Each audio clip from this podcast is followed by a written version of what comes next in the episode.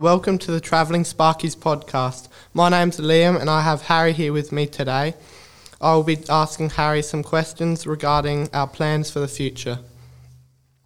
We are currently at St. Pat's. It's Monday morning, and I'm going to be asking Harry about work experience, apprenticeships, and preparing to travel. But first, I will be asking why electrical.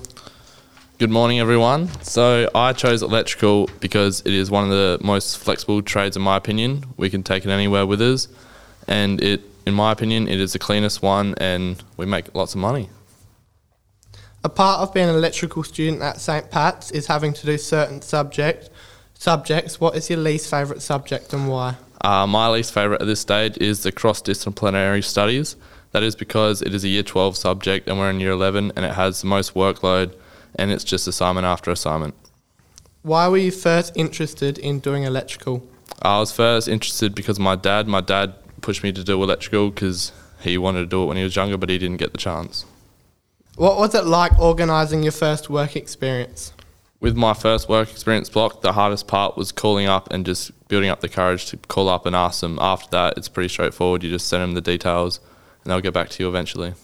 The first call I had to make was actually one of my dad's mates. I called him up and I was extremely nervous before we had a script to read out for the first one. And after a while, you ring a few companies and you get more confident with it.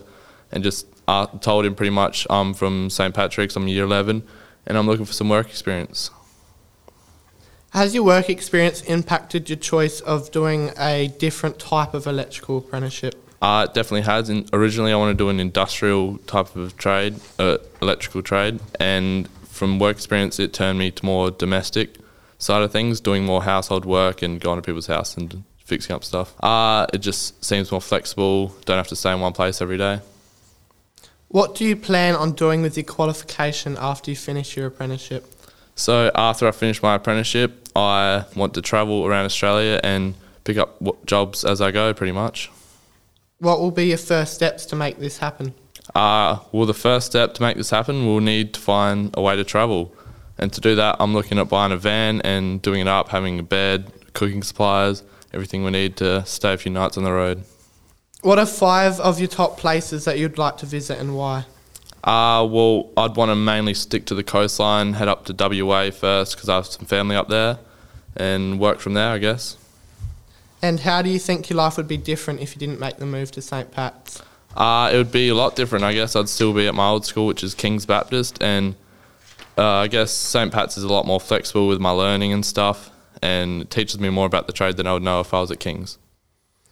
If you would like to hear more episodes from St. Pat's Technical College, you can ke- check them out from our podcast page. This link is in the show notes for this episode. This podcast was produced by Liam and Harry from St. Pat's in partnership with ArchD Radio and Podcasting. Be sure to connect with ArchD Radio and Podcasting on Facebook for photos, news, and behind the scenes stuff. Thanks for listening. Make sure you're subscribed to this channel to hear heaps of other schools' life stories. See you for now.